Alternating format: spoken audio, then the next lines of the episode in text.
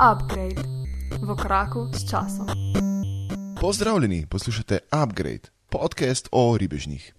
Najprej hvala vsem, ki ste že donirali sredstva mreži Apparatus, če pa nas želiš podpreti tudi ti, lahko to storiš na www.podpri.si. Vsi, ki nam želite pisati, lahko pošljete sporočilo na upgradeafnaaparatus.si, zelo pa bomo veseli tudi ocene v Apple Podcasts ali kakršnega koli komentarja na Twitterju, kjer naš podcast najdete pod afna upgrade. Dobrodošli v 122. upgradu, moje ime je Uroš in danes z, Majo, z, Majo, ja, z mano samo Maja. Nič to, kar jezik prehiteva. Živijo Maja. Živijo. Ah, kje sva Jana zgubila? Ja. Ti čez Atlantik nekje pa je. Ne, turisti. Jup, jup. E, to je zdaj tako, bila za neka uh, menjava študentov, ali kaj Trump, Ja, ja. pa on pa kje, ali kaj. Tja smo poslali, da bo eh, nam kaj zrihtu, kakšne boljše ugodnosti tule podal, pa mi pa tako naprej. Šel se je skregati zaradi Huawei. ja, u, to bo dan, to bo dan. uh, ampak ja, v bistvu naj danes čaka en čist mečken košček nadaljevanja in potem greva na WWDC, se pravi um, Appleovo konferenco. Uh, in v bistvu bo to, to za danes, no, spoiler alert. alert. Uh, ampak imamo kar veliko za obdelati, tako da po mojem najbolj šmaje, da se kar lotva nadaljevanja. Absolutno. Uh, in sicer uh, nič kaj pretresljivega se ni na Twitterju zgodilo, razen to, da nam je Boris, ki ga najdete na, najdete na Twitterju pod afnatek vsak dan, uh, poslal tweet, kjer je notar ena zelo prikupna slika koz, ki jih je srečal. Na zapisu pa je, rekli so, da gremo samo na Grmado, pa je bilo takoj 45 km, pač sklepam, da je tekel. Uh, in nas je potegal in nam je posla, poslal koze, kar je kul, cool. če najdete koze, da te jih na AFNA upgrade poslati. Ja, bomo veseli vsake kozlarije. ja, kot vedno. uh, tako da, ja. Ja. ja, drugače pa zdaj bila WD, WWDC. Veš, to je imel Jan ponovadi problem in zdaj se mi je očitno to. Pa ne moreš imeti ne probleme s tem, veš, če grozen Ja. ime. Res je. Uh, tako da, ja, en kup je, en kup je bilo novosti, softverskih, hardverskih, pa maja najbolj, da kar od začetka začneva. Pa ja, od 3. do 7. junija v letošnjem letu poteka v Ameriki spet slavni festival Appleovih novosti. Uh, in če kar začnemo pri osnovni Appleovi zadevi, ki je iOS 13, naj povemo, da se tukaj dogaja kar nekaj novih stvari. Na voljo naj bi bil od septembra, bete so sedaj že zunaj za iPhone 6 in novejše, tako da boste lahko že kmalo raziskovali, kaj je novega. Um, ponosno Apple po, poudarja, da bo tale operacijski sistem zelo, zelo hiter. Trdijo, da ima 30% hitrejši Face ID. Fajn. Uh, Kar je kul, ja. Ja, tako, lahko si cel zjutraj zmačkan zaliman, ampak vam bo to vse zrihtal. Uh, um, 50% manjše datoteke za prenos aplikacij, veš, to mi je všeč. Ne? Veš, ko hitro rabiš eno aplikacijo. Ne? Um. Pa tudi za prenos podatkov, pač Folk še vedno nima nekih paketov, ki imajo neomejene gigabajte, pa se pa ne odločajo, Pa da ja. bi preko mobilnih podatkov prenašali aplikacije, mogoče zdaj lažje. ja, se vedno je fajn imeti manj problemov s prenašanjem stvari. In, To pa, uh, in celo updati naj bi bili za 60% manjši, kar pomeni, da no treba spet celo noč čakati, da se obrne zadeva. ne. Um, Tako da, fajn, Vsi, uh, vse te stvari se super slišijo, in celo same aplikacije naj bi se celo dvakrat hitrejše odpirale kot do zdaj, kar je kul. Cool. Ja, No, in- so mogli nekaj kar zelo korenito spremeniti, ker uh, si, si ne predstavljam, kako pač uh, po, po, prepoloviš ne, uh, čas ja, ne nalaganja. vem, tako ali, ali narediš tako zelo light verzije vsega, kar je, kar je gor, ali pa ne vem, procesor na drogah. Ali... Um, ja, mislim, ker pač eh, na Android strani se dela to delno z umetno inteligenco oziroma s predvidevanjem in sklepam, da je tle kakšno strojno učenje zadnji, ki bo mm. nekako predvidevalo, kdaj katere aplikacije rabiš in se bojo pač potem že v bistvu vnaprej v RAM naložile in boš imel hitreje Ja. ja. na voljo. Mislim, To to je ena opcija. Tudi. Tudi. Potem je pa seveda ja, jasno, da so dodali uh, iOS-u še nekaj luštnih um, dodatkov. Ker uh, smo se zanj veliko pogovarjali o fiasku s Huaweijem. Jaz mislim, mm. da je Mhm. Apple tebe uraš slišal in so rekli, tega le moramo mi dobiti zdaj in dobili ga bomo samo tako, da naredimo dark mode in lega. Dark mode, mode everything, to je. Pač tako, moj moto. ja. Kar kul, cool, kar kul. Cool. Ja, da, Mm. Dark mode je, mislim, se sam po sebi tukaj je pač ok, malo prihranka z energijo, če je dark mode narejen prav, ker ni čisto vse isto. Um, predvsem je pa kul cool ta dark mode, vsaj meni osebno, tako za večerne čase, ki ni polno svetlobe in da te jih ne ušajna, ki v obraz in zaslepi. Z z tega vidika je meni dark mode dosti bolj prijeten za oči. no. Absolutno. Pa tudi v kinu se manj vidi, če brskaš po telefonu vmes. Recimo, ja. Sicer ne, ne biti tisti človek, ki to dela, ampak če že moraš, pa imej dark mode. Ja, razlagala nam je enkrat ena uh, gospa, ki se ukvarja z gledališčem. Um, in je rekla, ne boste verjeli, kak- kakšen je pogled z odra v gledališko dvorano. Ne? Folk se sicer po torbicah in po žepih skriva tiste telefone, ampak tako lepo ti razsvetli obraz, ko, ko ga vklopiš. Ne? Tako da, ja, Si kot svetilnik tam sred, sred publike. Ja, točno se vidi, kdo je bil. In je res grdo. Tako zgledaš pa, kaj je una scena iz unega video spota od Queenov, veš, kaj so une štiri obrazi. Ja, ja, ja, ja. Po spodaj mojem, spet, tako je. Tam nekje, ja. Tu nekje. ja. Uh, skratka, ja, videti je bilo, no, da na messages, na fotos, na koledarju, na mailu, da ta dark mode super zgleda, tako da, jej, thumbs up. Ja, predvsem je fajn, ker bo verjetno zdaj sistemsko podprt in bo tudi UI kit imel to vgrajeno, kar pomeni, da bodo razvijalci lahko to dokaj enostavno implementirali tudi v svoje aplikacije, ker je v bistvu nekako eh, long-term goal, če hočeš, da imaš res cel sistem ne, na dark modu. Ja, ja, seveda. Utriv. Glede na to, da zdaj nek trend, si imamo radi dark mode, tako da. Hej. Yes. Full fine. Um, tipkovnica se je malo updatala in ima zdaj swipe typing, kar pomeni, da ne rabiš dvigovati prstov med posameznimi črkami, ampak lahko kar tako vlečeš črto od črke do črke. Kar zna biti ne. zanimiva izkušnja. No. Ja, mislim, se to je na Androidu na voljo že žnje let, tako da ta prva tipkovnica dejansko je bila swipe z Y na mestija.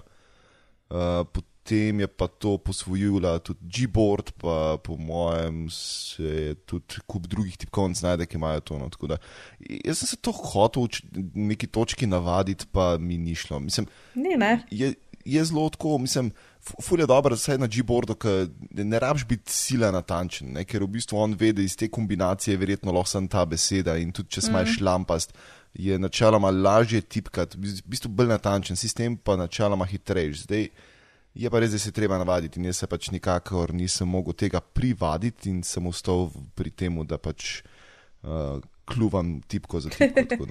Ja, ja. Um, pa še to ne, smo po moje kar amaterji v tipkanju. Uh, Zanč mi je kolegica razlagala, da je bila na enem koncertu, pa je opazovala eno gospo z izjemno dolgimi nohti, kako je ekstremno hitro svajpala in tipkala. Um, tako veš. Se da, se da. Očitno se da, ne, očitno ne, se da. Dač, um, Apple pravi, da je uh, izboljšal še par stvari. Uh, Safari ima neke manjše popravke, recimo to, da lahko spremenjaš velikost pisave in uh, nekaj manjših um, cukrov. Uh, fajn po, so se pohvalili z, z aplikacijo Music in tam najbolj hvalijo uh, funkcijo real-time lyrics, kar pomeni, da med tem časom, ko poslušaš glasbo, boš imel zraven še karaoke verzijo, ne? še lyrics v Odlično, istem času to- kot To, muzika. to jaz kot metalc zelo cenim, zaradi tega, ker Yes. roko na srce s pol tistega besedila, ko oni krulja tam ne, ne, ne štekam in pa zmer besedil zraven berem. Tako da je to, to je ena stvar, ki jaz že dolg časa tako potihem upam, da bo Google dal v svoje, mislim, glede na to, Ja. da imajo pač res, res knjižnico tega, razen ga, a veš, uh, mislim, da imajo pač viro informacij, dosti bi lahko komod implementirali v Google Play Music Ja. kar se žal nikoli ni zgodilo in uh, ja, no, zdaj jih je Apple po desni. Tako da upam, da se bo zdaj zaradi tega, ker je Apple to naredil, vse je Google zmigal in tudi to implementiral, da nas lahko poslušal musko, pa zraven vedel, kaj pojem. Ker pač, sem vse za komade, ki jih ve, ve, večkrat poslušam, vem, Če pa kaj noga poslušam, je pa tam včasih pač. Mislim, to- to je zmeri, več metalce sprašujejo, ti sploh ne stopiš, kaj oni pojejo. Pač ne. Ne, če, ja. če je pač death metal, pač ne, je pa ja, ja. uh, tiska prav, da vse zastop laže, ne. Tako da, um, ne Ti, moreš, ne kako, moreš. kako pa te aplikacije za prepoznavanje pesmi, pre, uh, mislim, jim gre prepoznavanje tega, se itak po melodiji prepoznavajo. ne? Po Metal melodiji, ja, oziroma pač tak je posname zapis, pa ga primerja z drugimi, tako da tam pač gre ena na ena primerjati. Ne more pa izlušti, po mojem, ven direktno besedila. Mislim, če ga pa, pa svaka čast, ne, ker to, Ej, pa bi se pa res od tega lahko učila, kakšna serija. ja, tam, tam bi bilo kar v redu. ja. Tako da, ja, to, to, ta, ta feature je tak sicer mehen, ampak se pravi, meni osebno recimo, Cute. bi bilo to top shit. Ja. Full, full, full the best. Karaoke za vse ljudi, lepo prosim, svet bi bil Tako. veliko lepši. Mm. Um, aplikacija Mail podpira zdaj Rich Fonts, ker imamo full Cool. čas se s fonti zafrkavati, ko maile pišemo, ampak ok. Oh, ja, mislim, ne, v bistvu je najhujš, kad dobiš v Comic Sansu mail z modro barvo. Zakaj, prosim, no, lahko je normalen fond, da jaz to preberem. Ja, ja, res. Um, potem so še malo sveženi notes in reminders. Um, kul se mi je zdela ena par funkcij v Mapsih. Um, zdaj imajo Appleovi zemljevidi en tak daljnogled, ki se mu reče funkcija Look Around, ki je v bistvu Street View, nič drugega kot Street View, ampak pravijo, da je full boljši Street View, zato ker se tako zelo gladko premikaš po ulici, veš, ni unga zatikanja, ki imaš včasih pri Googlu. Ja, ja tam, ko se loadajo vmes pol. Mm. Ja, ja. Tako da, pa zgleda kolja. Pač. Um, pa Maps mislim, da lahko ti shranjujejo še pač neke tvoje favorite routes, pa dajo se te pač poti deliti in, in iskati najboljše opcije. Skratka, nekaj novih stvari. Um, pri Messages ne moramo mimo da uh, emojijev in podobnih zadev. Trenutno imamo Mimoji stickers. In uh, lahko se naložijo, uh, lahko jih dobiš, pač naredijo se iz tvojih em emojijev in naj bi delovali tudi v drugih aplikacijah, recimo v WhatsApp, ker bi bilo pa res škoda, da tega ne moreš deliti s svetom. Ja, to je kul. Cool. To je kul. Cool. Očitno bojo Ja. s časom tudi druge ape podprli, tako da. Fajn. Pa pogled, če lahko ima Severina svoje nalepke na Viberju, lahko imaš ti tudi svoje A na to svojem obstaja, telefonu. kaj? Da, zdaj sem poslušala en intervju z njo in je v sodelovanju z Viberjem naredila svoje nalepke. To je to, mislim, ja, v redu, prav. No comment. ker zakaj pa ne. Ja. Pač veš, ne, en kanal promocije, ki pač še niso ljudje tako zagrabili Ja, ja, ja. ah, v naših koncih. Um, fotos. Uh, naj bi sam nekoliko že izboljševal fotografije, da ne bi potreboval zunanjih aplikacij, a zdaj to Apple neki, kao, da te uporabljati naše, nič drugega. Ja, Um, mogoče. Mislim, recimo, recimo, da mislijo, da je za uporabnike to bolj prikladno. Pa Google, saj je. Photos, Google Photos ti tudi a veš ponudi, ne? Jo, tle smo Ja. ja. pa stilizirali tvoje fotko in smo pač nabili nasičenost v božjo mater in to je to. Mislim, večino časa je to neuporabno. No? Lahko pa greš v urejanje fotke, pa tam avtomatsko eh, adjustment daš, pa ti pol malo popravi kontrast in tako. Tako da ti je delno uporabno. Ajde. Um, za bolj navredne uporabnike pa še vedno pač Snapseed, Photoshop Express oziroma Lightroom Mobile. Tako da, Tako je. ja. Da, da narediš eno tako normalno predelano sliko, ki ne zgleda Ja. predelana. Se to Um, ne, subtilen moraš biti, ne smeš preveč, ne, pa mogoče malo nasičenost kvečen spustiti, ne, na bit pa bo predbolj. Ja, zdaj pri teh telefonih res spustiti nasičenost. Ja. Yep. Um, fajn je, da uh, Fotos uh, zdaj uh, ureja fotke lepo po letih, po mesecih, po čimerkoli že, tako da imaš zelo pregleden uh, sistem s- hranjenih fotografij, kar je pa najbolj kul cool pri vsej zadevi, izumili so rotate video. Veš, ono, Končno. ki s- ja, ki snemaš v narobe, obrne. Nikakor. Ja, ali pa snemaš na robe, pa bi hotel obrniti, kaj gledaš, ali pa gledaš tako, pa bi rad obrnil, pa video ponovadi ne uboga. No, skratka, aleluja, To- Apple. Doskrat se tudi zgodi, recimo, da če kje na vzdolj dol snemaš, da zmedeš, eh, pospeš komir tam noter in pol ne ve točno, je zdaj obrnjen po koncu ali ni in pol ti kakšno stvar na robe snema. Ja, Tako da ja, z tega vidika je kar fajn, da lahko to noter obrneš v samem appu. Mislim, da pri Google Photos se to da po defaultu, ne me pa za jezik držati. Mm. Uh, pa tudi tole fotke po letih, to mislim, da Google Photos že dolg časa z, mislim, zna. Ja. Uh, predvsem je pa pač tudi fajn, ker lahko tudi eh, iščeš. Mislim, tle se mi zdi, da ima prednost še vedno Google Photos, ne, ker uh, je tle zadnji, mislim, pustimo, da prodajaš svojo zasebnost na ta račun, ampak uh, dejansko Google Photos vejo, vem, če ti napišeš pivo, ti bo najdel vse fotke, kjer je pivo. Ja, ja, ful, dosti je pameten uh, mm. in uh, všeč mi je to, ja, da, da zna najti kar, kar prave slike. Ja, Tako da- ful je lažje, no, ker če se spomniš enega detajla z fotke, je načeloma Google Photos tista stvar, ki ti jo bo hitro Ja. najdla.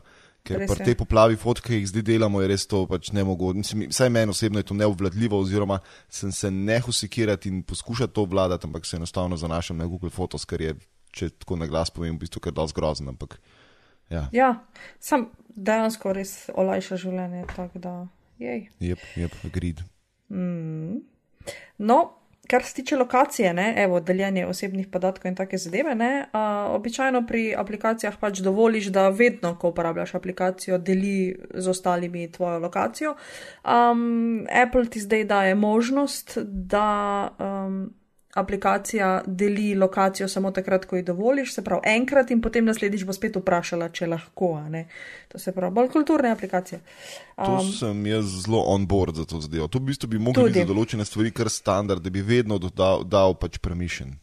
ja. Ker je sicer za določene uporabnike verjetno lahko annoying, ampak za kakšne aplikacije, ki pa rabiš vsake kvatre enkrat, je pa to dosti kul cool rešitev, da se prepričaš, da ne bo vedno nekdo vohuno za tabo. Ne. Recimo za Facebook bi jaz kar tako disable vse, razen da bi vsakeč, ko bi kaj rabil, to vrgel gor. Ne. Ja, ja. A pa tudi recimo pri fotografijah, mislim, a rabaš na vsaki fotki, ki jo imaš kjerkoli, še informacijo o lokaciji. Ne? Ja, mislim, jaz jo kar, no, ker mi je tudi po lokaciji dosti iščem. ja, Ampak okay, ja, no. mogoče večina ljudi pa ne. No, ja, ja. Mislim, če pač res specifično ne rabiš vsakič lokacije na, na slikah, dobro, če imaš res ja. dobre razloge. Ampak tako ne. A veš, ko so grozili nekaj časa, ne, da pač na, na Facebooku objavljaš slike, pa se potem v, v metapodatkih vidi, kje je lokacija in potem zlikovci vidijo, kje točno imaš dnevno sobo, na katerih koordinatah in pridejo Ja, in ja, te zadeve. Mislim, glej, Što, za advanced userje bi bilo top shit, da bi rekel, recimo, o, tisto, kar je pa, mislim, ali pa, pismo, že se to je težko, ampak mogoče ne bi bilo slabo, da bi lahko rekel, ne vem, uh, da bi dal premišljen, da v bistvu iz, da, mislim, za meta, poda, pardon, za meta podatke bi bilo dobro dobiti premišljen, veš, če ti recimo tako, kot si rekla, da bi fotko šero, da bi rekel, zdaj pač na Androidu ti logreš v galerijo, izbereš fotko in rečeš, da bom pa delil s to aplikacijo in bom tam noter naredil objavo. In da bi uh -huh. lahko zbral, veš, a želiš, da aplikacija prejme tudi meta podatke, pa bi rekel pač ne. To bi bilo Ja. ja. top shit, recimo. kaj ne? Pa bi bila slika gola vsega uno, tle imaš mojo faco in brigate, kdaj je bila posneta, kakšen je bil ISO in kje je to sploh bilo. Ne? Tako, tako, dejansko za sebe imaš še vedno te podatke, ne Ja. ja. deliš jih pa za aplikacijo. To bi bila Pa kar vrhunska stvar. Pa ja, pa še manj bi obremenjeval aplikacijo in bi, mislim, manjši file bi pošiljal okoli končni fazi. Ne? Ja, čeprav je kar minorno, tako je teh podatkov, no, da rečemo, Ja, da je saj to je, par kilo. ampak Ne, pa okej. vse, nekaj pa je. Ja. Nekaj pa je. No, evo, vidiš. Naslednjič bo zihar, jaz se grem staviti, da poslušajo upgrade. Poglej, zdaj že imajo dark Ja. theme, jaz se grem staviti naslednji VVDC, uh, bomo imeli tudi to noter. Odlično. Ja, lej. Podpišem tako ali pa še prej. To, Ja. to, to sploh ni slaba ideja. No. Ja, v bistvu ne. Um, ej, še eno dobro idejo ima Apple in sicer, veš, te gumbi, ne? Prijavi se z Googlom, prijavi se s Facebookom. Uh -huh. No, in Apple je zdaj pogruntal, da se lahko prijaviš z Appleom. Ne? Sign in Ok. with Apple account. S tem, da mi imajo eno full dober feature. V bistvu, če se ti prijaviš z njihovim računom, je spet zdaj fora, da pač deliš pa njihov mail ne, ali pa svoj mm -hmm. mail pač na ta račun preko tega. Ampak ne, oni ti preko tega featurja naredijo nek fake mail, tako da okay. v bistvu se ne prijavljaš s svojim te pravim mailom, tako pač nekako te zamaskirajo. In se mi zdi zelo kulno, cool, kar se tiče um, prijavljanja, ker. Ej, kje vse ti ne pustiš svojega maila, ne prijavi se s Facebookom, z Googlom, To je res. to je ludo. In Tale del je sicer meni všel, nisem, mislim, priznam, da nisem celega VVDC-ja gledal, ampak eh, tule me zanima zdaj, a dejansko oni, mislim, a bo mogel to nekdo na neki spletni strani, strani implementirati, tako kot recimo pač morajo za Google in za Facebook implementirati, da se lahko prijaviš ti s Facebookom ali pa Googlom. Um, mislim, da bo to neka open source zadeva, ki bo lahko vsak uh, vzel in implementiral, ali je to pač tako, da Apple dejansko izpolni obrazec z nekimi podatki in ti potem posreduje neke druge podatke. Ne Jaz, a, b, bom kar Gled- tiho. V bistvu Ja, nisem imela domačo nalogo za naslednjič, Ja. oziroma naj bo Jan popravil. Tako nisem čisto natančno tole pogledala. Ja. Ja, tudi jaz ne, tudi jaz ne. Čeprav se mi zdi ta bolj druga varianta možna, pa čisto polni podatke na mestu tebe, ampak mm. jih nekako zamaskira, da vse ne daš preveč vsega od sebe. No, se, mislim, ker, veš, pr, moj pomislek gre samo v to smer, da če je prva verzija, ki sem jo rekel, je v bistvu potem na strani razvijalcev spletnih strani, da to implementirajo, ker je vprašanje, Ja. kako se bo parjel. Komu se bo dal? pač v končni fazi dajo uporabniku možnost, da ne dajo njim podatkov, kar je pa v bistvu načeloma jim uporabno. Mm. Po drugi strani um, je pa to, mislim, za, za drug primer je pa potem problem, ker bi načeloma lahko razvijalci poštudirali, uh, z, katerega, z katere domene prihajajo ti Appleovi maili. Mm -hmm. In gladko zblokirali to stvar, in ne bi več delali. ne, tako da, Joj, tako da, ja. pa ne vem. Bomo, evo, domača naloga bova naštudirala tole. Tako, tako. Ja. Fajn. In še ena stvar, ki je s tem povezana, uh, AirPodsi. Uh, nič posebnega v zvezi z njimi, razen pač to, da Siri zdaj zna prebrati uh, prejeta sporočila. In preko AirPodsov se da tudi kar glasovno odgovoriti na nje, uh, ne da bi rabo posebne neke ukaze in uh, čarovnije. Um, poleg tega AirPodsi zdaj z, z to novo podporo uh, iOS-a lahko delijo zvok z nekom drugim. In pa še ena dost kul cool funkcija, če se ti recimo pogovarjaš um, preko slušalk ali pa preko telefona, imaš funkcijo hand-off za HomePod, kar pomeni, da ko priješ domov, uh, telefon sam prisloniš blizu uh, HomePoda in potem pač zvoki, ki jih imaš, ali to glasba ali pa telefonski pogovor, pač se nadaljujejo tam. In To potem lahko ja, in potem lahko tudi nazaj, ne, ko greš ven, pogovor vzameš sabo, ko greš ven. Tako sem jaz redu. razumela. Dosti Ja. kul zveni, ne. Uporabno, uporabno se strinjam. Pa ja. Cool. Jo. To. Um, Glavno, overall, no, iOS je zdaj kar spet še malce približal po določenih featurjih Androidu, po drugi strani se Android približuje iOS-u. Se mi zdi, da sta si tako čez dalje bolj podobna oba sistema. No, tako, Ja. Res so še minorne razlike med obema. Da. princip je isti, vse so ostalo nijanse. Ja, tako, tako. Mislim, kar je v redu v bistvu, ne? ker so se en od drugega pobrali ta boljši feature in vsi implementirali, tako da konkurenca je res kul cool za inovacije za naprej. da. Ja, pa navaden si na določene stvari, pač ne vem. Določene stvari tako pač funkcionirajo, in, in se potem ljudje navadijo na te stvari, in jim je to normalno, in potem pač to pričakujejo v kakršnem koli okolju že, že so. Ne. Seveda, mislim, zakaj bi na nov kolo izumno, če ga ni treba. Ne? Ja, ne, mislim, veš, ono, ne, kopire prilepi, a veš, to pričakuješ, da funkcionira in na Windowsih, in v, ne, na Androidu, in v kjerkoli že pač, ne, iOS ja. v končni fazi. To so pač stvari, ki smo se jih navadili, ne. In počasi se bomo tudi teh ostalih, ne. Tako da ja, po mojem bo to zmeri bolj podoben. Pa res tiste neke fine nijanse, da bo. Ja, ne. Ne, pa bomo sam še tako kot fotografi, veš, ki se kregajo Nikon ali Canon, ja. ki se gre sam še za brand, vse ostalo je priti mač tu nekje. Jep, ej, to je Da, ampak Ja. ne tega na glas fotografom reči, ko bo zdaj Flame War začela. Vse vem, ja. Fight people, ne, Ja. ne bom. Afna, Okej. okay. javte. z katerega tabora ste Ja. in koliko časa še imam na, na tem svetu, preden me kdo mahne spomnimo po glavi. Okay. Ja, no, torej. Uh, bratranec od uh, iOS-a je seveda uh, iPad OS. Yes. Gre pravzaprav za bolj ali manj isto zadevo, z nekaj posebnimi funkcijami, ki so jasno prilagojene um, tabličnemu funkcioniranju. Uh, hitro si nabavite priročnik Swipanje za začetnike, se v resnici ne obstaja, ali pa mogoče celo ja, uh, ker se tukaj v, s tem novim sistemom uh, vse vrti okrog swipanja in uporabe prstov na tisoč in en način. Uh, če zdaj v ta novem iPad OS osvajpnete z leve, boste takoj dobili vse svoje widgete. Uh, ščipanje je postalo popularno, ne? ščipanje s tremi prsti, recimo, je funkcija za kopiraj in obraten gib, torej razširiš tri prste in imaš takoj prilepi. To se mi zdi tako kul cool funkcija, ful lepo zgleda. Vrhunsko, vrhunsko.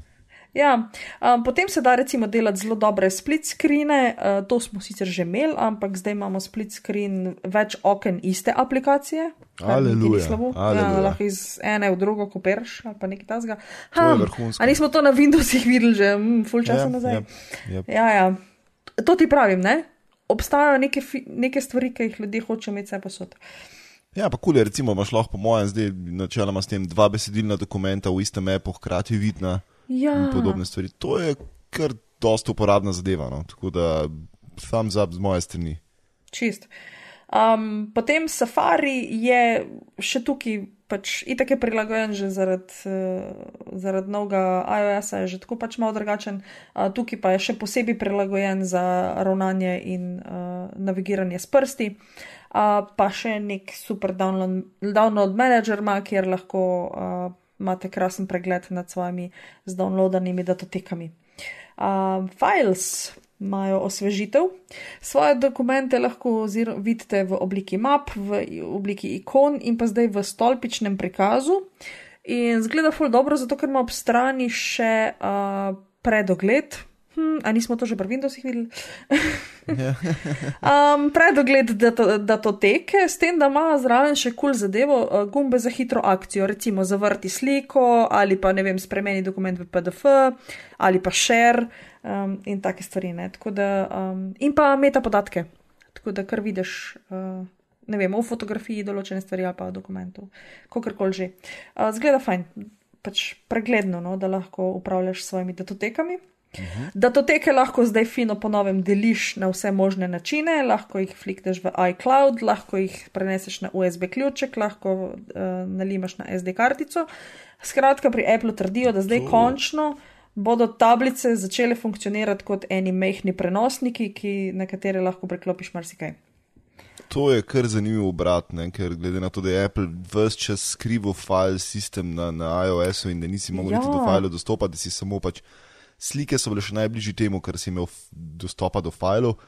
Zdaj so končen plato obrnili in poštudirali, da uporabniki res pač hočejo delati s file, da pač skrivati file ni ok, sploh če imaš ti napravo, ki se ji reče iPad Pro, ki je namenjena profesionalni rabi, se pravi, v neki točki už mogel neke fotke predstavljati, sem tja, video posnetke sem tja drmat, PDF-je in podobne stvari in zdaj končno bojo lahko uporabniki dobili tisto, kar po mojem jokajo že odkar iPad osta, Ja. obstaja. Mm. Uh, in tle, tle je pa res tole kar game changer no? za, za vse kreativce, predvsem za tiste, ki delajo z glasbo, z uh, videom, s fotografijami.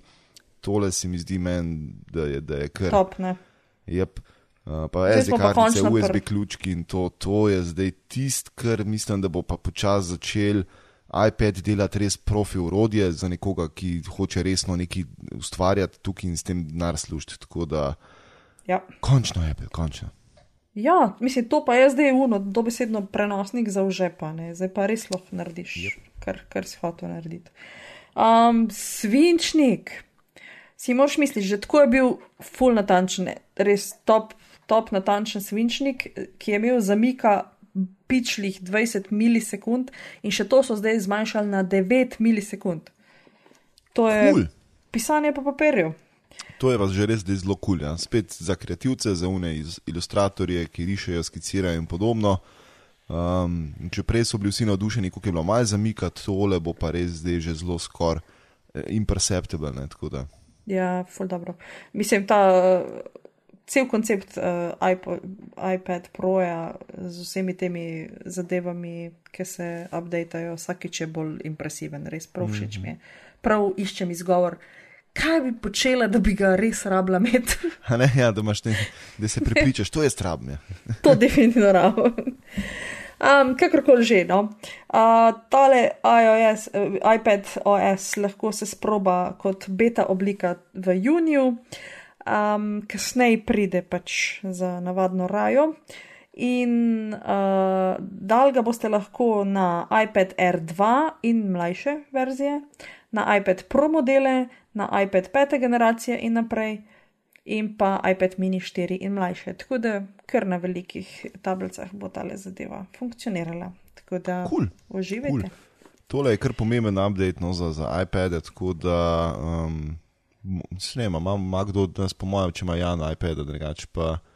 Če je kdo beto testiral, no, pa če recimo res uporablja te stvari, pa sploh iPad Proja za kakšne kreativne zadeve, bi bil kakšen feedback z prve roke zelo dobrodošel na AFNA upgrade na Twitterju ali pa pač na upgrade AFNA aparatus.si, ker to je pa kar, kar preskokno, da. Ja, ful dobro. Javte, mm. definitivno. Pohvalite se, da bomo fauš.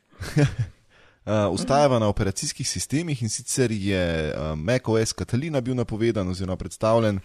Um, Tlele je Maja lepo na, najdla podatek, da je otok Catalina je skalnat mali otoček v Kaliforniji s cirka 4000 prebivalci in je popularna turistična točka. In pa je tukaj nekaj časa živela celo Marilyn Monroe, kar je fun fact. Um, te, jaz sem v bistvu tukaj pripravil samo tri res pomembne zadeve in sicer to, da je končno umrl iTunes, uh, ki ga bojo zdaj nadomestili z več različnimi aplikacijami, ker hvala Bogu, ker iTunes je res postal neznosen kos enega, enega preteklega časa. Uh, tako da z tega vidika hvala Bogu in skrajen čas Apple. Um, ena kul cool zadeva, uh, oziroma zelo uporabna zadeva, ki se je do zdaj rešvala z raznimi third-party aplikacijami, je, je Sidecar. To pa pomeni, da če imaš Apple prenosnik, se pravi MacBooka, um, pa neko, pač nek iPad, lahko zdaj zaslon od prenosnika razširiš na svoj iPad, kar je super, če že imaš iPad doma, pa itak obe napravi hkrati načeloma ne uporabljaš. Um, je super, da lahko razširiš zaslon, pri čemer mislim, da celo ta screen dela tako, da v bistvu za nekoga, ki riše v Photoshop, tako se da malo po, uh -huh. po, um, čez pofejkati. Tako da ni, ni slaba zdeva. No? Um, potem je pa še tale bolj zanimiv del in sicer Project Catalyst, ki je bil v preteklosti poznan pod uh, imenom uh, Marcipan. Ja. Uh, to je pa v bistvu projekt, v bistvu, s katerim bodo lahko razvijalci zelo, zelo enostavno portali svoje iPad oziroma iOS aplikacije na uh, macOS, kar pomeni, da se spet tukaj združujete, tako kot so se tam recimo pri iPadOS-u se nekako neki feature iz macOS-a spravljali noter, se tukaj v bistvu iPad oziroma iOS aplikacije približujejo um, končno tej točki, kjer bojo uporabne tudi na macOS-u kar pomeni, da se nekako meja med obema operacijskima sistemoma skrajno res počasi briše. To je pa spet nekaj, kar je zelo kontra temu, kar pri Apple vse čas trdijo, ne? da nikoli ne bo to eno in isto. Ne? Čeprav vsi dokazi kažejo glihu napad, mislim, glihu v kontrasmer, da se dejansko prikrivata, združujeta in zlivata eno drugega. Tako da um, nekaj, kar, je recimo, mislim, kar so Windowsi naredili že pred leti in so bili očitno dosti pred časom z Windowsi 8, kjer so hoteli združiti touch in pa pač, uh, ja. se, se pravi upravljanje z dotikom in pa upravljanje z miško in tipkovnico v eno. Uh, danes vemo, da obstajajo Windows prenosniki, ki imajo touchscreene in super delajo in je čisto uporabna zadeva. Uh, in Apple se je do zdaj tega zelo, zelo otepil, ampak počasi z raznimi takšnimi, kot je Project Catalyst in pa dostopom do file uh, sistema na, na iOS-u, prišajo to mejo in delajo točno to. Ne? Tako da hey. dogaja se konvergence. No, vse tako, kot sem rekla, ne? Android pa Apple postajata podobna in torej zakaj naj bi znotraj Apple stvari postajale podobne. Mm. Mislim, ja. lažje potem povezuješ naprave in tako mislim, lahko se pa oni tudi... pretvarjajo, kot se hočejo, ampak mislim, ja, da. Mislim, da gre naravna evolucija. Tja. Ja, mislim, da se točno to. Ne? Mislim, da so počasi ugotovili, da uporabniki želijo svoje naprave uporabljati drugače, kot si je Apple zamislil, da bi jih mogli uporabljati. In to je pač tisti del, ki mene recimo pri Apple doskrat zmotne, da ti ne da svobode in možnosti izbire, ampak pač tako kot si je uh, gospod Johnny Ive pa kdorkoli že zraven zamislil, tako morajo zadeve delati. In to je kar nasilno do samega uporabnika. Se včasih ga moraš prisiliti v neki, da vidi, da je nekaj boljši, ampak ni pa nujno, da imaš vedno prav. In je treba včasih malo premisliti, narediti korak nazaj, pa dati uporabniku možnost, da sam proba in potem, da dobiš nekakšen feedback nazaj in da ta feedback konc dneva tudi upoštevaš. Ne? In glede na to, kaj se zdaj dogaja, je očitno Apple v neki točki začel upoštevati svoje uporabnike, kar je top shit. Ja, about time, mislim, kakšen je to poslovni model, da ne narediš tistega, kar ljudje hočejo imeti od tebe. Ja, ampak Apple je vedno več to svojo špuro furo in se mi zdi, da. Ja. For better or worse, ne, včasih so res naredili revolucijo in pokazali svetu, da se da stvari drugače delati, če le malo pomisliš izven okvirjev, po drugi strani so se pa doskrat v nogo ustrelili s tem. Tako da pick your battles, Apple. Ne. Ja, no, vse se bojo naučili. Uh, tako, Apple, veš, zdaj si me spomnil, kako pač, uh, so te stvari razparcelirane, hotel imeti, tako me spominjajo, veš, na one ljudi, ki ne morajo na krožniku imeti hrane, ki bi se dotikala med sabo, veš. Yeah. Ja. Na enem kupčku, meso na drugem. Yeah. Ja. Ne sme biti skupaj, niti slučajno. Ker pa v neki točki tako ali tako ni nikoli skupaj. Okay?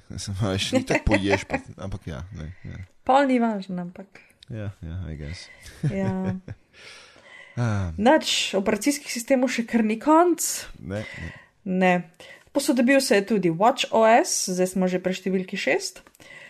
Um, ure ponujajo naslednjo zadevo: zapestno trgovino.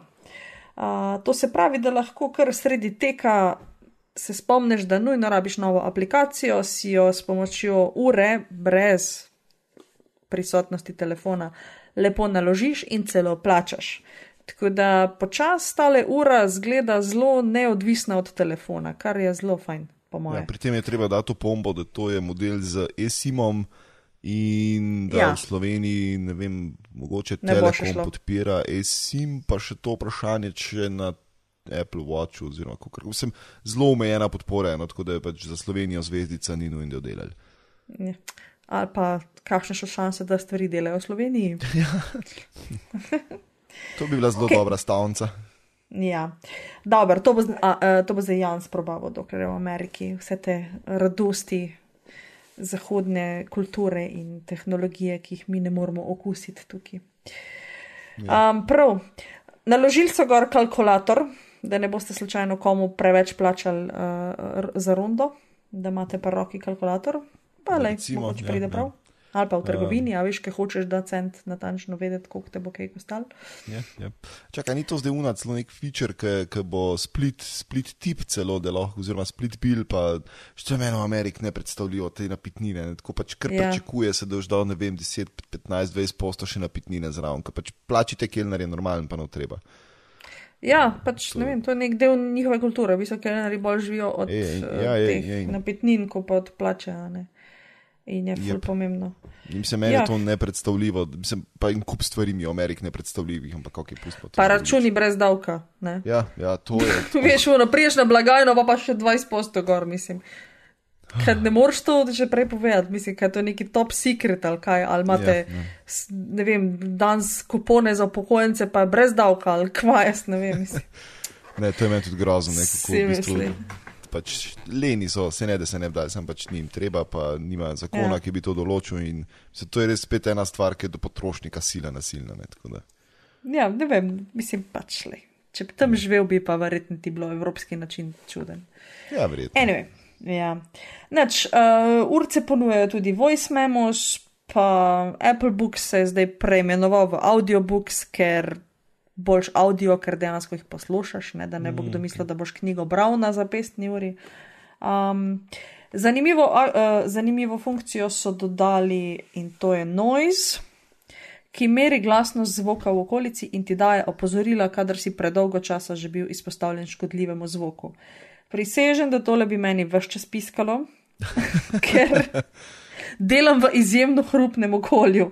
Um, brez heca v, v- šoli se res uh, najde zelo hrupni prostori, oziroma je skoraj nemogoče najti nehrupen prostor. Uh, v naši delnici smo eno parkrat merili, ampak to veš z aplikacijo na telefonu, to baš ni neka uh, verodostojna meritev, ampak tako od oka 75 do 80 decibelov, kar je že kar naporno za ušesa, ne? že na meji škodljivega. Ne?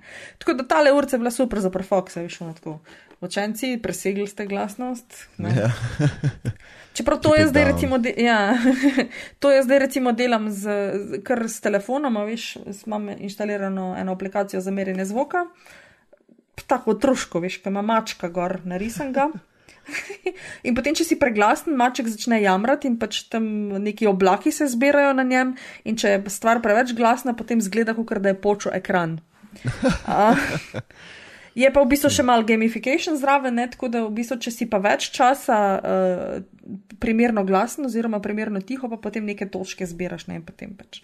Um, pa se otroc, otrokom zdi včasih mal kar kulno tega mačka gledati.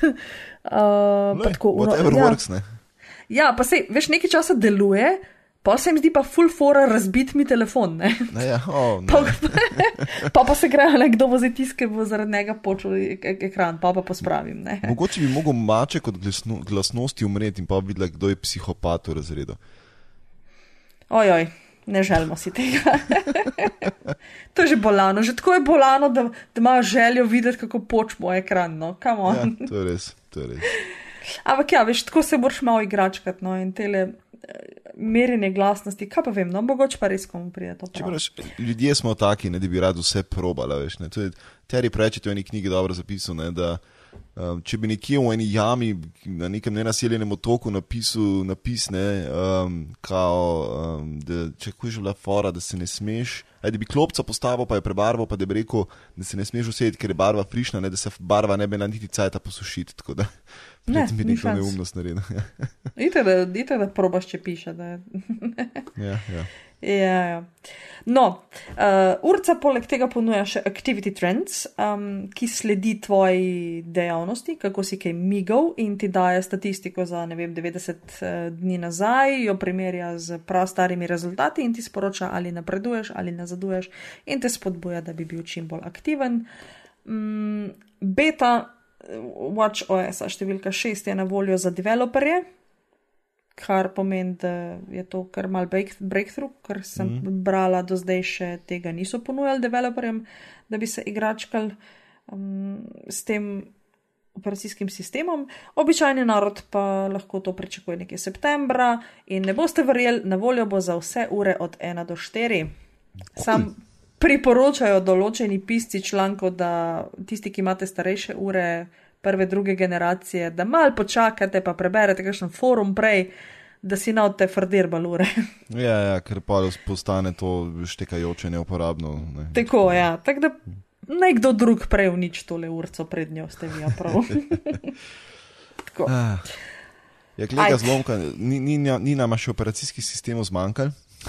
Pa te niso normalni. No. Uh, tako da tudi TVOS je dubo nadgradnjo na številko 13. Uh, nov je home screen, nekaj previewje lahko dobiš uh, in tako naprej. Uh, ni tako zanimivo. Uh, zanimivo je pač to, oziroma to je pač nekako dejstvo, da zdaj bo tudi uh, svoj kontent bojo pušali naprej, ne, tukaj znotraj uh, Apple TV-ja, kar je dost logično. Uh, tole mi je všeč, uporabniški profili pridejo. Uh, to je recimo ja. nekaj, kar če si ne mogoče zdaj, zdaj kdo v Netflixu uporablja, ker si lahko znotraj enega računa narediš več profilov, zato drug drugemu algoritme pa vzeli ne hoditi. Ja, ja, to uh, imam jaz doma narejen, tako pač ima vsak tako, svojega, tako. pa, pa moj šopa skozi kriminalke, hčer in pa pač risanke.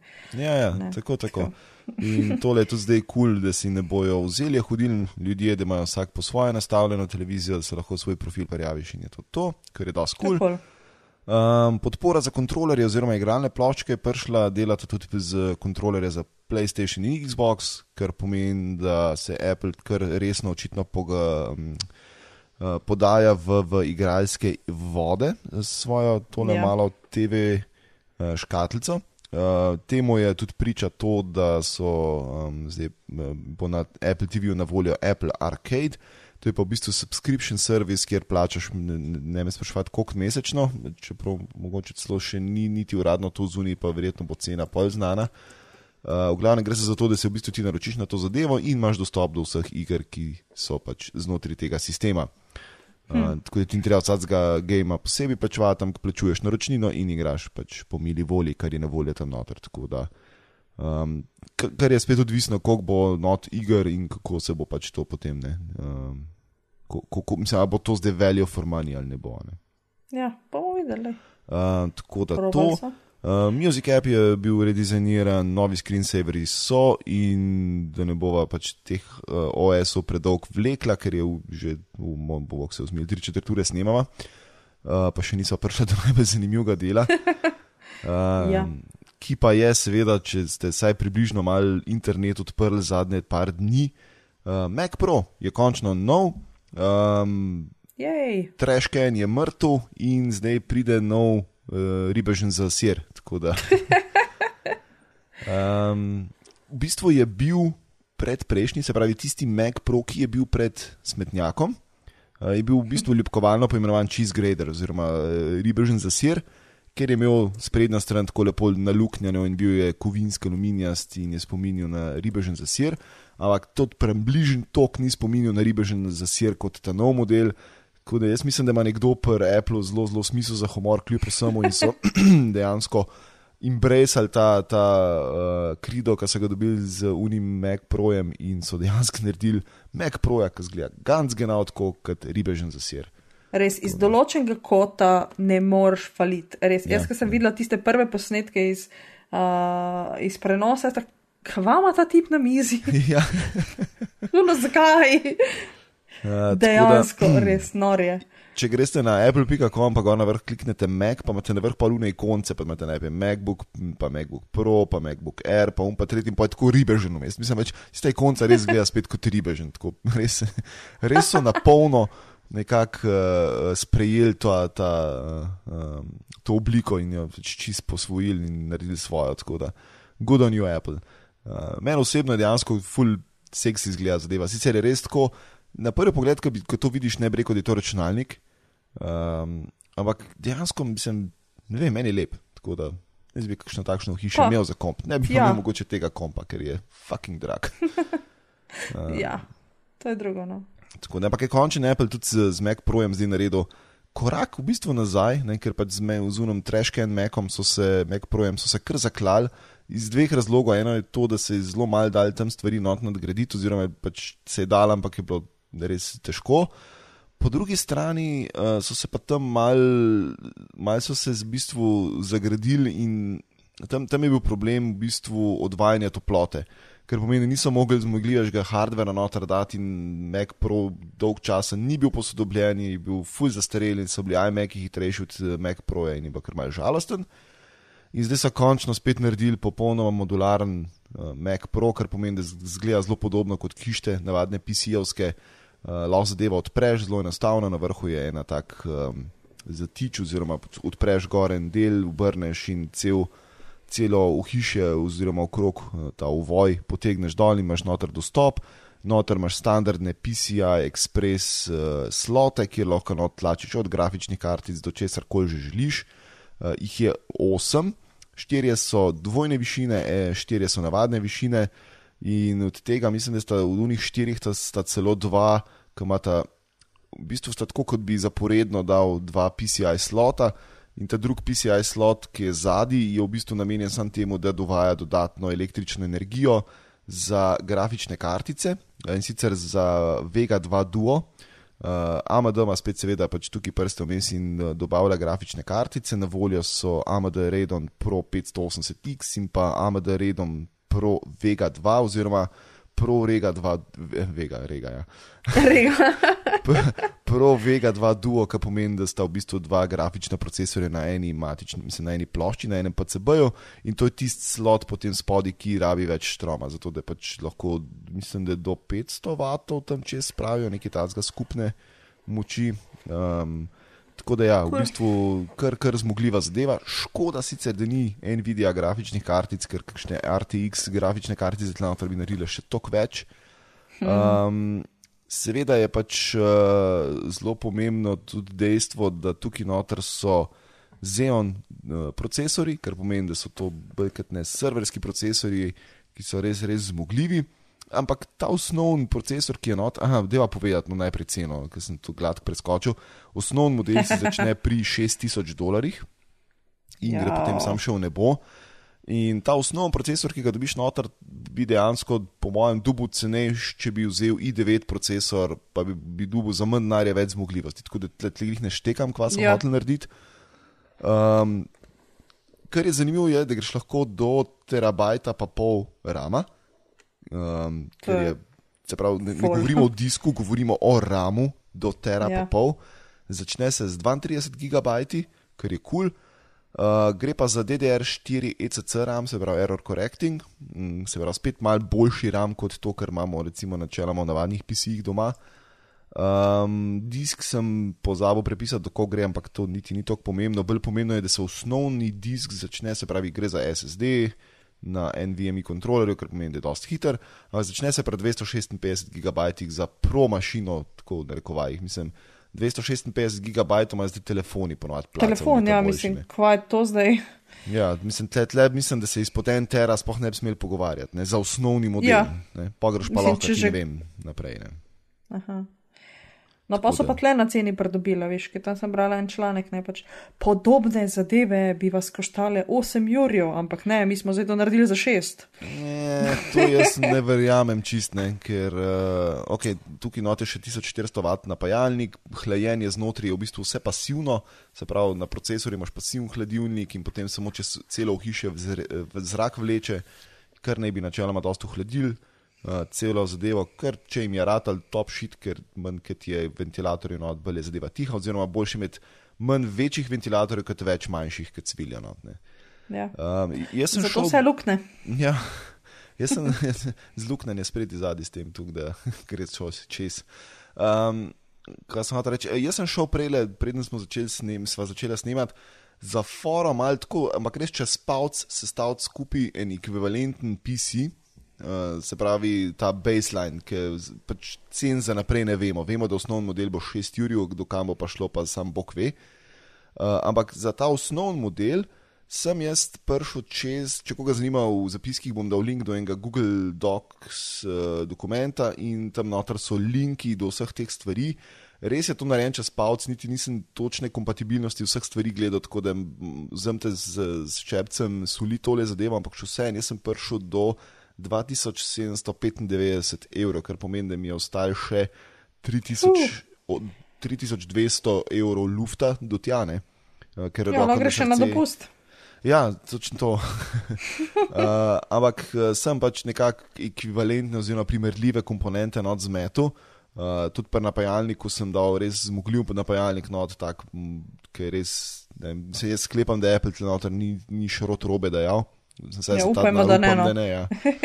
uh, tako da sem res kar take bolj top shit zadeve dal, ampak še vsem sem prišel tako do 3 ure. Tako da očitno se da s polovico čez prid za PC, pri čemer sem dal zraven tudi ceno operacijskega sistema in vsega. No, edin mislim, da ker sem pozabil, bil hladilnik za procesor, ampak rečemo tam še 200 evrov za hladilnik, še vedno si na polovici, kako ja, res. Tako da. Um, Ja, no, sem kar zanimiv. No. Ja, Apple dejansko zadnje čase, recimo, če si gledal prenosnike, pa da si pol nekako hotel skonfigurirati primerljiv PC prenosnik, si bil sceno kar tam, tam nekje, ne? ok, pustimo 100, 200, 300 evrov gor dol, ampak ker si tam nekje yeah. pred ja. dveh urih pa pol, 200 evrov res ne igra več tako hude vloge. Mislim, jo, ampak ne toliko, kot bi človek mislil. Uh, mm -hmm. Tako da z tega vidika tlele pri Mac Proju, mislim, jaz bom končno sodbo zadržal do takrat, ko bojo prvi testi prišli ven in ko se bojo cene za naprej tudi vedle. Ampak malih pa puljatle. No. Mislim, čeprav pač Apple pre, pregovorno ne opehari svoje potrošnike. To ni zmer čist resno. Tako, pač se pravi, ki bi rekel, veš, mislim, ker eno je tudi pač kakšne materiale uporabijo. Pač vse je kovinsko, res je trdno narejeno, se ne pokvar kar tako, razen kakšna tipkovnica na Mac, MacBook Pro in tako. Ampak, uh -huh. overall so pa stvari res dobro narejene, zdržijo dolg časa, delajo dobro. In če hočeš neko primerljivo stvar v PC svetu z Windows operacijskim sistemom, si cenovno zelo hiter tam nekje. Ne? Uh, tako da niso tako hud rip-off bili Appleovi računalniki, do zdaj, tole je pa vsaj na papirju hud rip-off, ker res. 50 posto gor na tist, kar dobiš, ne pa. Uh. Ja, vprašanje je res ne kaj prenese to ceno. Um, yep, yep. Ali, da... ali je to zdaj samo še, sam še brand? ja, ja. Bog se ga vedi. Uh, no, in če smo že glih pri tem, kako Apple bo tlele s tem Mac Projem res olupo, ja, predem grem na to drugo zadevo. Uh, e, e, ena stvar se je treba zavedati, pač ta Mac Pro res ni namenjen temu, da ga pač smrtnik kup doma in ga uporablja za gledanje YouTube. Delč od tega, tudi za kakšnega programerja je to čist overkill. Uh, Te stvari bojo predvsem zanimive za kakšne produkcijske studije, za video montažo, za video produkcijo, 3D renderiranje, 3D animacije in tako naprej. Tle se bo dejansko kišta izkazala. Za nekoga, ki doma YouTube filmčke montira, je prenosnik načeloma dost. Ne, ne, ne rabiš, mislim, res. Absolutno ne. Tukaj gre res za profesionalne delovne pogoje, za profesionalno delovno okolje, mislim, procese. Tako da ni, ni to za navadne smrtnike, ampak se pravi, da idemo počakati, kaj bojo prvi testi povedali. Um, ja. Druga stvar, kjer je Folku dig zastav, je bil pa Apple Pro Display XDR. Uh, se pravi, nov Apple display, ki ga tu čakamo že žnja let. Um, XDR pomeni Extreme Dynamic Range, ker pač High Dynamic Range, ki je, ki je standardna oznaka, očitno ni dovolj dobra za ta monitor. uh, gre, za dva, ja, gre za 32-palčni zaslon, uh, ima 6K ločljivost in glede, mislim, zadeva stane v osnovi, mislim, da je 499, se pravi 5 jurjev, kar je tam, za en ekran nekaj, ja. hudo velik, ampak ko upoštevaš, kaj vse ta zaslon omogoča tle cena res ni tako grozna. In sicer gre za uh, zaslon, ki lahko ima tisoč nitov svetilnosti, tako sustained, kar pomeni, da to konstantno drži. Ta zadeva se pač more greti za, za crkven, če, če res toliko časa, mislim, če toliko svetilnosti dajo od sebe, uh, kar je pač tudi jasno iz tega, kako je narejen, ker je v zadnji ogromno luken za, za prezračevanje. Uh, Uh, če je treba, pa zadeva lahko skoči do 1600 nitov svetlosti, kar je pa sple, sploh, mislim, wow. Uh, prideš v bistvu iz tovarne skalibriran, uh, obsega bar, bar njen, bar, njegov barni obseg je P3, ima uh, tudi Truton, to kar poznamo iz uh, iPad Pro in podobnih naprav, ker v bistvu da, pomeni, da se glede na osvetlitev v sobi prilagaja tudi belina samega zaslona. Um, potem je ta stvar, recimo, z, je zelo zanimiva, uh, reference modes. To pomeni, da če imaš ti top shit zaslon, ne, uh, je vse super in fajn zgleda, ampak ko pol, recimo, to pošleš nekam na YouTube, pa en gleda to na krepi zaslonu na prenosniku za 200 evrov, mm -hmm. Pa to zgleda znač. In ti lahko tam trdiš, da je po tvojem studiu to zgleda top shit, ne, ampak to uporabnika fulne zanima. In imaš reference modes ker pomeni, da lahko ti preklopiš zaslon v navaden SRGB način in podobno, in vidiš, kako bo to recimo nek splošen uporabnik z, z nič opremo videl, in lahko določene stvari še potvikaš. Ne? No, e, to je pa pametno. Yep. Uh, seveda je pač tukaj podpora za 10-bitno uh, barve, kar pomeni, da pač so barve dejansko zelo, zelo. Um, Sem imel veliko podatkov, pomeni, da pač barno obseg, posledično pa tri in tako naprej. Uh, so že tako malo uh, inside baseball zadeve, ne bi preveč zagikal z, te, z tega vidika. Uh, ok, tle zdaj se pa začne lupljenje uporabnikov. Uh, lahko zbiraš med, se pravi, ta sprednja steklo je lahko glosi? Lahko je pa ja. matirano, zbrušeno. Ne? Če boš hotel imeti zbrušeno steklo spredi, boš dal še enega Jurja zraven. No, kamo, res. Pač ne vem, šmirgli papir, draka, kaj ne, ne, ne štekam. Uh, ampak to, to, to, to ja, ampak tle, folk še ni tok, da bi rekel v publiki, kaj veš, da bi bilo zaznati, kje bi kdo trzno. Že tam so povedali, da bo pač 5 ur monitor njim ben trzno. Ker so pa povedali, da stojalo za monitor ni vključeno v to ceno in boš dati še Jurija za stojalne. Tam se je pa tako prav slišal, se med folkom so si tako, oh, ne, ja. ko, oh, ne, ne, un tip je gor. Un tip je malo tako, kaj kar malo stavil gor na odru. uh, upravičeno. Ampak to je majke mi genialna poteza. Kam češ dati ta ekran brez stojala? To je res, ne, to je res. Mislim, načeloma je tako, ne. Te, ki imajo študije, imajo recimo po 3-4 monitorje in te 3-4 monitorje imajo zmontirane na posebne roke. Uh, Uh -huh. uh, in ena ima stojala, baš res ne rabi. Ne rabi, ok. Ja, veš, ampak zato pač ti Apple, zra, ker pač ta stojal nima standardnega nastavka za, za montiranje na te roke, ne, ta če vesa mount, ki je pač standarden za posod. Ne, ne, ne. Ma nek svoj magnetni nosilc in ti moraš v bistvu za to, da boš to stvar lahko na vesa nosilce montiral, dati pa saj 200 evrov za ta adapter, če komes, ker pomeni, da pač v vsakem primeru bojo scuzali s tebe 200 evrov. Uh, Zakon. Se ja. pravi. To je upsell tako pošolsko. Ja. Mislim, predvsem je to PR fail, ne? ker reči, za Jurija vam damo še stojati zraven. Ne tega delati, ne pač to je osnovni PR-ovski fail. Reči, da mislim, ker ta monitor. Da je ekran 2 nas... Jurija. Ja, mislim, ti ti reči, ekran je, ne vem, na mestu 5 Jurij, je 6 Jurij, ampak če ne rabš stojala, ga imaš pa za 5. In bojo si tako, jaz to, ne, veš. Je čisto drugače ja. slišne, ker ti ga damo od snečene, vzameš stojala. Ne? Um, ne pa, če rabiš to jalo, ti bomo Jurija zaračunali zraven. to je fulbolano, kupiš avto, ampak ej, za kolesa moraš ekstra plačati. ja, gume moraš ekstra plačati. Lahko imaš svoje doma, od prejšnjega avta, super fajn. Ne. Sam ne boš mogel naše šraufe za 200 kupče zraven. uh, tako da ja. Best. Mislim, da- kakšne so to cene, da je povedi meni. No. To je res, ampak mo- moraš računati, da recimo en tak profi displej, kot je tole, ne, tak, to, temu se reče reference uh, model, ne, se pravi, da dejansko imaš Ja, ja. š- res pošlihtane stvari. Tle se monitori, recimo, proper začnejo tam pri 10 urih, pa grejo tja do 50 ur, če je treba. Ne. Ma se je res, ne? kar se tiče grafike, videa, fotografije, tam moraš vedeti, kakšne barve bojo prišle ven na tisku, kakšne bojo zgledale na drugih ekranih.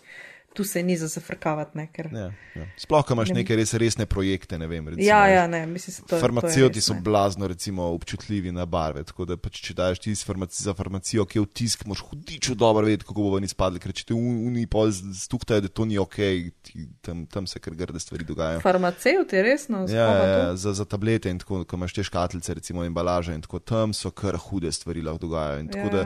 da, pa veš, da v farmaciji je denarja ogromno, se obrne, ne, tako da v Mhm. bistvu dati šest ur za monitor za neko stranko, ki ti tam po pol milijona meče, recimo za dizajne čez leto. Ja, to pa ni to. Pocket money. Prav, v redu. Tako da, panike. se pravi, pač te, te stvari so res narejene za čist drug rang in to do navadnega uporabnika ne bo prišlo. To, kar pa še ne pomeni, da so fair ne, pozicionirane cenovno. Ja. Pa, lej, lahko ne. yep. tako Ipak da je pa gor jabka, ne hruška, veš. To Neko res, ceno ne. pa mora imeti, ne. nek premium pravi- še vedno plačeš. Ja, se to ne. ker Se pravi, da če si svojo ceno prenisk postaviš, pa vsi mislijo, da je krepne. Ja, se to je, ne, tle si daješ pa imič. Ne. Čeprav se pravi, tle, tle je že mal, they're pushing it, ampak ok.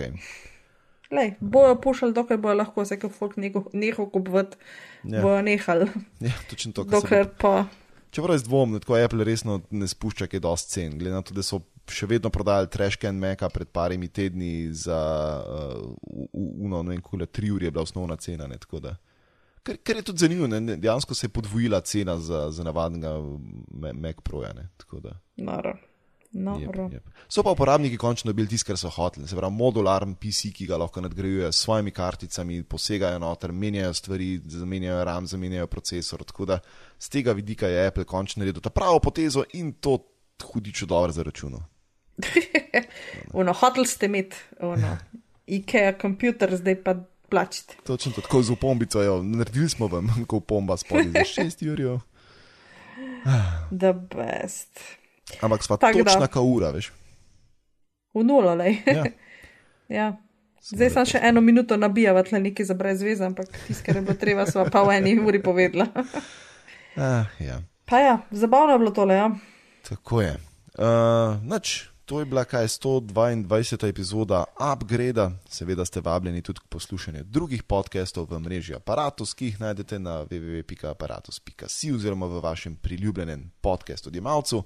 Upgrade najdete na Twitterju pod Afna Upgrade, Maja, ki najdejo tebe Na Twitterju pod Majči 8, ki je tebe. in mene na Twitterju pod Afna Uros podčrtaj M. In mogoče danes knjigana namerata na 3-4 zdaj normalno reči tudi 3-4 zdaj. Addio. Addio.